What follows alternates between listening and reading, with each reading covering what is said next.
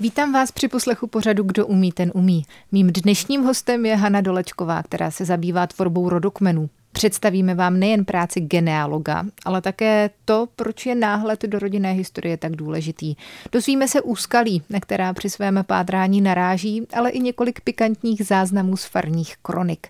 Rodokmen totiž není jen o jménech a datech narození a úmrtí našich předků, ale kroniky a archívy často odhalí příběhy, o kterých jsme neměli ani ponětí nebo naopak dokáže tradující se rodinné historky zcela vyvrátit. Příjemný poslech přeje od mikrofonu Milena Potučková. V dnešním pořadu, kdo umí, ten umí, si budeme povídat o genealogii, což česky jsou rodokmeny, protože rodokmeny dělá můj dnešní host, je to Hana Dolečková. Co všechno tahle práce obnáší? Předpokládám, že to není jenom zajít na matriku a tam něco dohledat. Obnáší především strašně velkou jako časovou flexibilitu a trpělivost a nějakou jako znalost zprávy toho, kde se který záznam může nacházet. Člověk si musí trošku nastudovat eh, kde čerpat. A pak se musí hodně jako vysedět to, aby to vůbec přečetla. A to je vlastně na začátku vůbec jako nejdelší. To mi trvalo několik měsíců, než jsem se začetla a dokázala jsem to všechno přečíst. Takže je to od cviku. Jak ty informace v tom rozpoznat, v tom kvantu těch matričních údajů? Přesně, najít to přesně, protože se vyhledává vlastně podle místa toho záznamu, kde ten záznam byl vytvořen, v které obci, v kterém městě takže je to taky o tom vyznat se, která ta vesnička potřebuje do jakého okresu, kam pak ty matriky byly odvedeny, pod jakým jsou archivem. Takže to taková jako detektivní práce, trošku vyhledat si ten samotný záznam. V dnešní době digitalizací nezjednodušuje se to, Zjednodušuje digitalizovaných matrik už je opravdu hodně, dá se v tom velmi dobře vyhledávat, ale závisí to na tom, v kterém oblastním archivu, protože tady ty matriky jsou v oblastních archivech, která ta matrika se kde nachází. Každý ten oblastní archiv má vlastně svůj systém zveřejňování tady těch digitalizovaných matrik, respektive jiných ještě archiválí a každý k tomu přistupuje trošku jinak podle možností, podle finančních možností především a podle toho ty systémy vlastně vypadají. Takže pokud jste z jižních Čech, tak gratuluji, tam se budete krásně pohybovat, najdete miliony různých záznamů, kronik digitalizovaných a můžete prostě úplně fantasticky pátrat a pozorňuji, že s tím strávíte velmi, velmi mnoho hodin. Pokud jste jako já z východních Čech, tak to tak růžové není. Jaké jako větší digitalizace došlo vlastně v posledních letech. Systém zveřejňování těch matrik není v tuto chvíli úplně jako ideální, si myslím, v porovnání s ostatními, ale i to se dá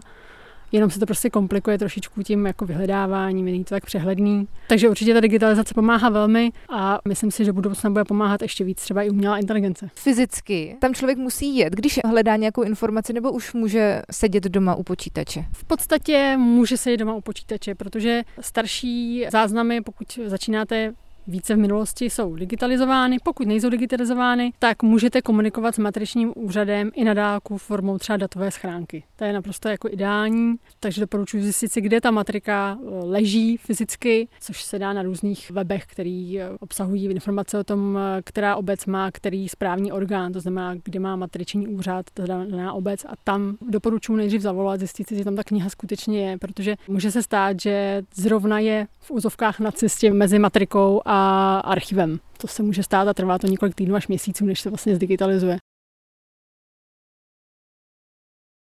Hana Dolečková je dnešním hostem pořadu Kdo umí, ten umí a my si dál povídáme o tvorbě rodokmenů. Jaké jsou ty vstupní informace, které já vlastně musím zjistit, aby bylo z čeho vycházet? Kdybych to vzal opět o toho nejjednoduššího, tak potřebuji vlastně vědět, co chcete zjišťovat, kteří přeci vás zajímají. To je základ, abych viděla, kterým směrem se vydat a od koho chcete začínat. Kde ta výchozí osoba? Třeba babička maminky například. Přesně. Jmenovala se tak a tak? Přesně tak. A ideálně je vidět její datum narození a kde se narodila. Pokud to nevíte, není vůbec žádný problém. Když nic nevíte, tak mi opravdu stačí váš rodný list, vaše plná moc k nahlížení do matrik pro mě samozřejmě omezená pouze na tady tu činnost a dokážu to zjistit i tady tím způsobem, takže nemusíte vědět vlastně vůbec nic. Kam až se dá takovýmhle způsobem dostat? Kam jste se třeba nejdál vy dostala? Já jsem se nejdál, zatím myslím dostala teď v poslední době. Potom už, pokud se dostáváme do předmatričního období, tak to už nejsou konkrétní data. Ale jmenovitě, že bych viděla jméno toho předka, jsem se dostala nejdál polovina 16. století. To byly právě ty zmiňované Jižní Čechy a tam je to nějakých asi 14 generací od toho výchozího člověka, kde jsem začínala. Co znamená předmatriční období? To je období, kdy se ještě nevedly matriky. Nemuseli se vést. A kdy se museli začít vést? Matriky se začínaly výst v 17. století. Některé se zachovaly, v každé obci je to jinak, nebo ne obce, ale v té době se vedly samozřejmě podle farností. Ne všechny se zachovali, ne všichni faráři se starali o to tak, aby to bylo pečlivě zapsáno. Samozřejmě spousta matrik mohlo schořet, ztratit se. Takže opravdu je to místo od místa jiné. Ve chvíli, kdy skončíte vlastně pátrání, že už víte, že jako žádná kniha neexistuje, tak ještě jako neházíte flintu do žita. Existují ještě nějaké jiné možnosti, jsou nějaké soupisy poddaných, které patřily k daným panství, kde můžete z toho vycházet. Případně pokud předkové vlastnili nějaký grunt, nějakou usedlost, tak existují gruntovní pozemkové knihy, kde jsou krásně napsané vlastně ty dědické posloupnosti, jo, kdy prostě přechází grunt z jednoho na druhého a jsou tam vlastně vypsaný, komu všemu musí ten dotyčník, který nastupuje na ten grunt, vyplatit, takže se dozvídáte ty jména, dá se k tomu jako dobrat. Není to tak jednoduchý, to už je trošku jako složitější, opravdu na to čtení. Je to nepřehledný a trošku občas zmatečný, ale když to vysedíte, tak se to občas jako dá. Co všechno se z toho dá zjistit při tomhle pátrání, kromě těch men? Jména samozřejmě, data a místa eh, matričních událostí, to znamená narození, snětek, eh, smrt, případně jiné sňatky, protože jich může být samozřejmě víc vytvoříte takové jako, já tomu říkám jako kostra nebo nějaký jako základ, ze kterého se dá vycházet a pak už jako to můžete obalovat dalšíma informacemi, které jsou určitě jako zajímavé. To je třeba sčítání obyvatel, který je dostupný, pokud se zadaří od roku 1857, dejme tomu desetiletých intervalech, do roku 1921 jsou veřejně přístupný ve většině případů, tak tam si můžete dohledat informace o tom, jak se živili častokrát, eh, jak vypadala grunt, co chovali, jak v té době vlastně vypadala ta rodina. Zjistíte tam prostě, že v té době s nimi žili tři děti, nějak staří, někdo pomáhal, někdo byl třeba ševcovským tovarešem, někdo se tam trvale nezdržoval, protože zrovna narukoval na vojnu, jak je tam napsaný, kde přesně je, případně kdo jim pomáhal v té domácnosti nebo na tom gruntě. Takže to, co vyplňujeme my v dnešním dotazníku na sčítání obyvatel, tak vlastně vyplňovali už tehdy před stolety. Určitě je zajímavý, samozřejmě je to logický, každý to sčítání bylo trošku jiný, protože ten zadavatel sčítání, to znamená stát, respektive monarchie, zajímalo něco jiného. Začínalo to tak, že potřebovali vědět, kolik mají vlastně potenciálních vojáků ve skutečnosti, aby viděli, jak silný můžou mít vojsko. Pokračovalo to prostě přes nějaké jako zjišťování, třeba jakou řečí obcovací se dorozumívá ta domácnost, jestli česky, německy, maďarsky jinak. Pak tam byly informace právě o tom, jak vypadalo zázemí, co vlastně chovali, kolik zvířat, opravdu tam je psaný počet jalovic a úlů třeba taky. Viděla jsem dokonce pečlivého sčítacího komisaře, který zapisoval i počet psů a koček, což standardní nebylo úplně. Jo, takže každý to sčítání je trošičku jiný, obsahuje trošku jiné informace, ale je to v podstatě podobný jako dnes genealogie a tvorba rodokmenů nejen ve strohých údajích, ale především v jejich historickém kontextu. To je téma dnešního pořadu Kdo umí, ten umí. Hostem je Hana Dolečková. Je čas při tvorbě toho rodokmenu a při tom pátrání nahlížet třeba i do nějakých kronik, aby se to obalilo nějakým příběhem. Obalovat příběhem se krásně dá právě z kronik nebo z starých tiskovin, novin, nebo třeba i školních matrik, školních katalogů, kde se dozvíte, jak váš pradědeček se učil. Můžete tím jako dost rozbořit nějaký mýtus, který v rodině třeba byl. A další takový krásný je třeba vojenský, no krásný fuzovka, ale pro prostě genealoga to tak jako je, je vojenský archiv, kdy se dozvíte o tom, kde všude sloužil váš předek, dozvíte se ale taky, jak vypadal, protože tam je popsaná jeho vizáž, včetně barvy očí a podobně. Tam, kde neznáte ani fotku, netušíte, tak to může být docela jako zajímavý. Je tam třeba i nějaký vyznamenání, když zjistíte, že působil třeba během první světové války, byl vyznamenán, je tam dost často jako psáno, po jaké, dejme tomu, bitvě nebo v jaké jednotce působil, tak pak se dá dohledat i kronika tady ty jednotky, a dá se vlastně pátrat ten příběh toho, jak se to stalo všechno, co se tam jakoby dělo, co mohl zažívat. Takže to je tak vojenský archiv, z novější doby archiv bezpečnostních složek. To nebývá zase tak veselé čtení, ale vypovídá to něco o té době. Z pohledu genealogie tam je zajímavý, že prostě pokud jste chtěl být zaměstnán nějaké státní instituci, musel jste prostě podávat přihlášky a vypisovat životopisy. Samozřejmě jako ty životopisy a ty formuláře jsou dost často vypisovaný jako za účelem toho, aby jste byl přijat, takže samozřejmě v té době to bylo trošku jako jiný, ale ty základní informace tam jsou daný. Dozvíte se prostě třeba, kdy v dané době, kdo v té rodině žil, co jsou rozenci. Je to takový poměrně jako zajímavý zdroj. Jak vypadá tedy ten finální produkt? Jedním z těch výstupů je samozřejmě plagát s tím grafickým výstupem, s tím grafem rodokmenu, podle toho, který jste si vybrali, jaký druh rodokmenu to je, ale ten samozřejmě neobsahuje všechny ty zajímavosti. Jo. To jsou tyhle příběhy, o kterých jsme mluvili. To jsou tady ty příběhy, kde jsou vlastně popsané ty jednotlivé samozřejmě matriční údaje taky, abyste si mohli přečíst, co tam vlastně přesně bylo, aby bylo jasné, že to tak skutečně je, že to je ten dotyčný správně. A jsou tam právě popsané tady ty jako sčítání třeba, nebo tady je zrovna z vojenského archivu úvodní titulní list z kmenového listu vojáka, kde je právě popsaný ty jeho mírně blond vlasy a uměrná pusa. ale kdy jako působil. Pak jsou tady právě nějaký ty články ve starých novinách třeba vypsaný, ale kromě toho tam jsou ještě, a to jsem neříkala, třeba zákresy do starých map nebo starý katastrální mapy v kombinaci se současnými fotografiemi, takže je možný si trošičku i představit samotný domy, kde ty vaši předci žili.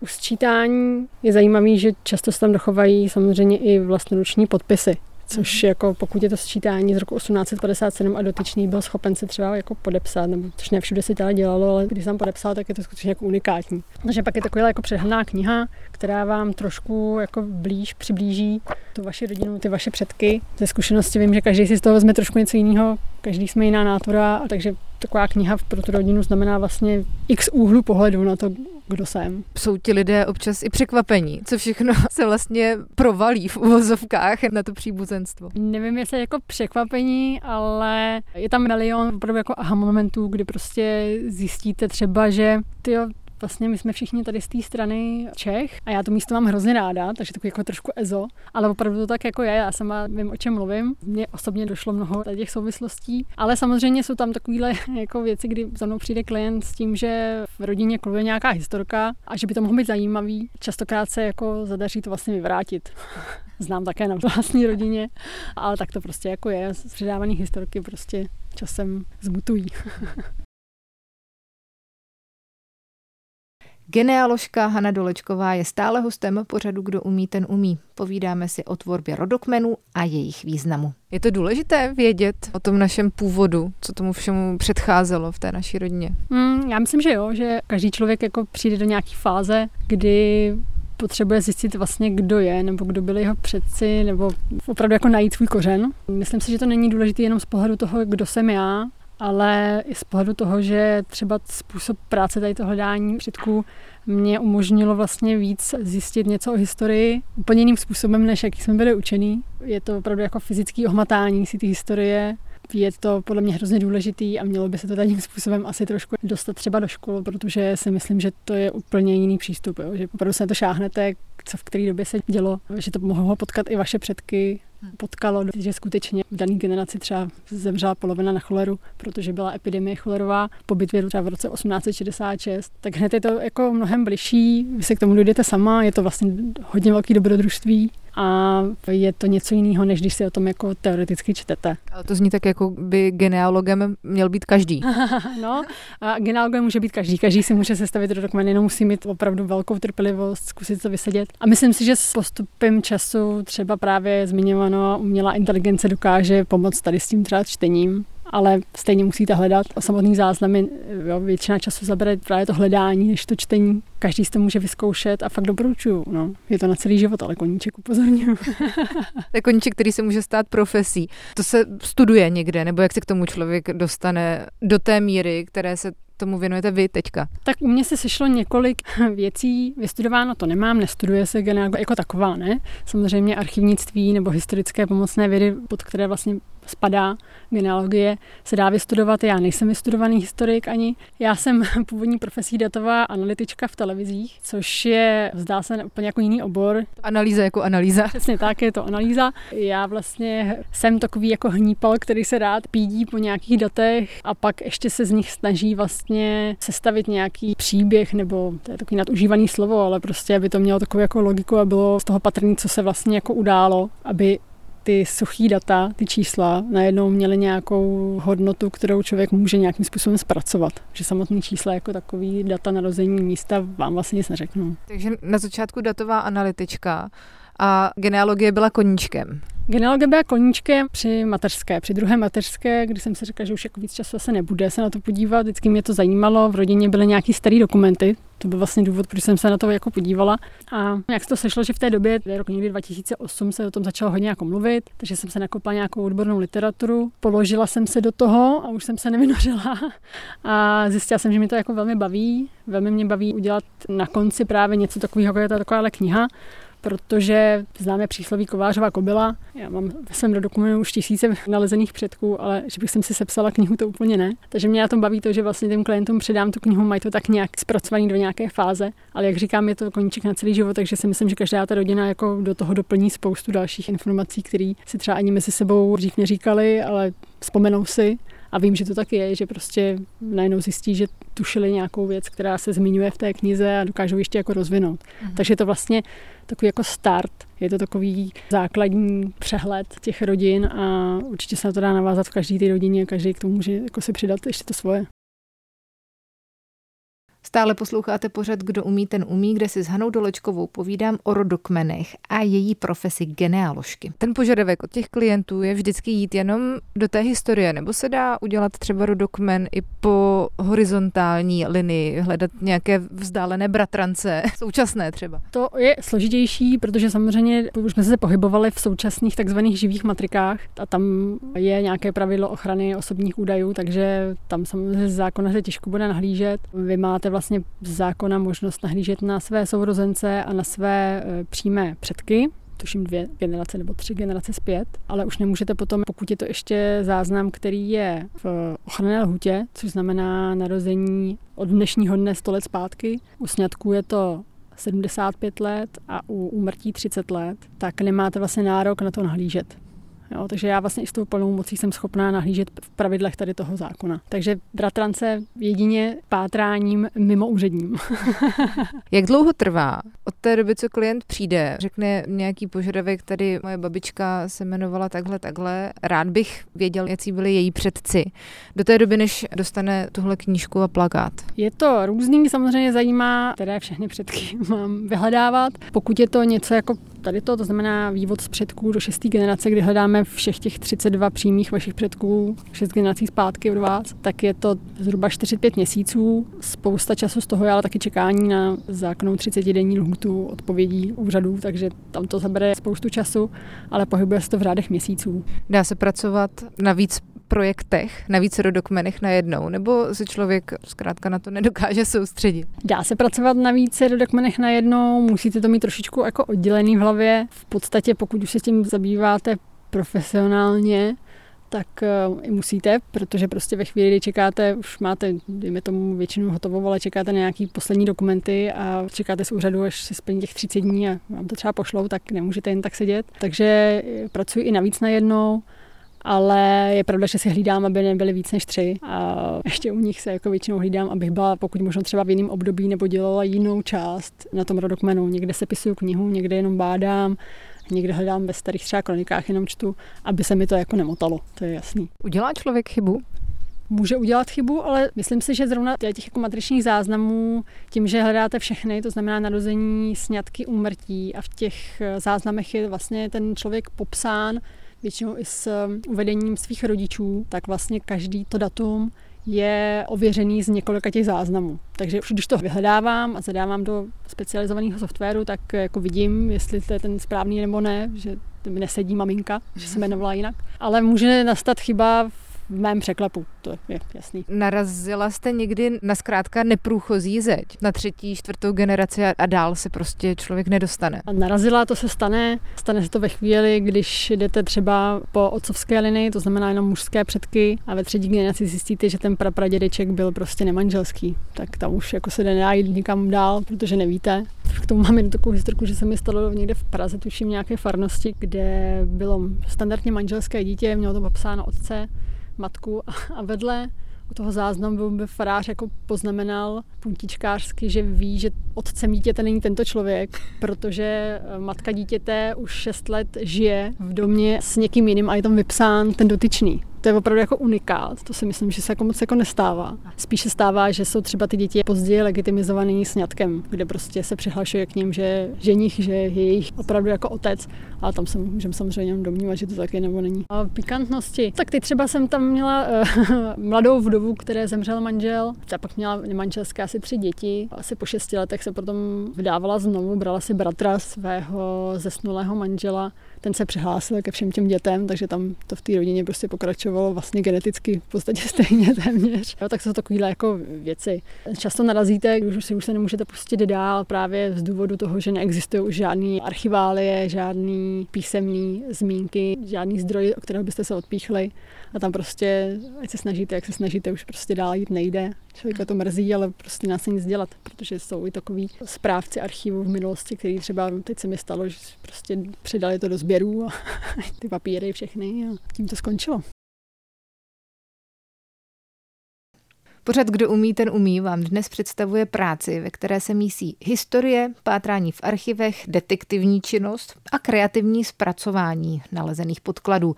Hostem je genealožka Hana Dolečková. Je to kreativní práce, nebo se v tom dá najít rutina? Já rozumím tomu, že každý rodokmen, eh, každá rodina je jiná, ale svým způsobem to může být pořád stejné. Rutina tam nějaká je. Rutina je asi v té systematičnosti té práce a to jak už jsem datová analytička, tak skutečně celkem jako mám i ráda. Takže tam mi nevadí, naopak to jakoby urychluje tu práci. Kreativní na tom je potom to sepsat a vymýšlet, na který zdroje se jako podívat, kde prostě detektivně hledat, tak to je taková jako kreativita. Zrychluje se to, když si vzpomenete na to, když jste dělala první rodokmen a teďka, když přijde klient? Stoprocentně. Zrychluje se to všem z pohledu digitalizace, což je vlastně zdigitalizováno. A to nemluvím jenom o matrikách, ale prostě o třeba knihovnách, archivech, Vojenský archiv třeba, nebo jaké další mají na portálu knihovny.cz vlastně najdete spoustu publikací a tam se dá taky najít spousta jako zajímavostí, takže neustále přibývají nové a nové zdroje. Takže pro mě je to tu chvíli jako největší problém udržet v hlavě nebo někde sepsaný samozřejmě všechny možné zdroje, kde se všude jako dívat, do jakých databází nahlížet. Takže vlastně tady ty zdroje, tady ty přehled všech těch možností, ten se jakoby rozšiřuje, takže nejtěžší na tom je udržet tady to. Když to vezmeme profesně, tak v podstatě jste si splnila sen, když koníček se stal tím, co vás živí. Je něco, kam se ještě dá posunout v tomhle dál? Co si třeba chcete splnit v tomhle tom oboru? Tak jsou takový ty různý sny, typu jako jestli by jsem se to nechtěla ještě vystudovat, v zápětí si uvědomím, že mám doma teda ty dvě děti a domácnost a takovéhle věci a zhoršující se paměť. Takže to hnedka si jako jdu zpátky na zem. Ale jelikož jsem jako původně z oboru takový jako pro klientsky nastavenýho, tak spíš přemýšlím o tom, jak to přiblížit lidem, aby to bylo pro ně zajímavější, aby to přišlo podstatný, aby to jenom doma nezaložili takže eh, od takových jako v úzovkách marketingu toho, jak to vypadá, jak vypadá ten bagát, aby se jim hodil na zeď a takovéhle věci, až po to předat jim eh, zdroje, kde by mohli pátrat dál a takovéhle jako věci. No.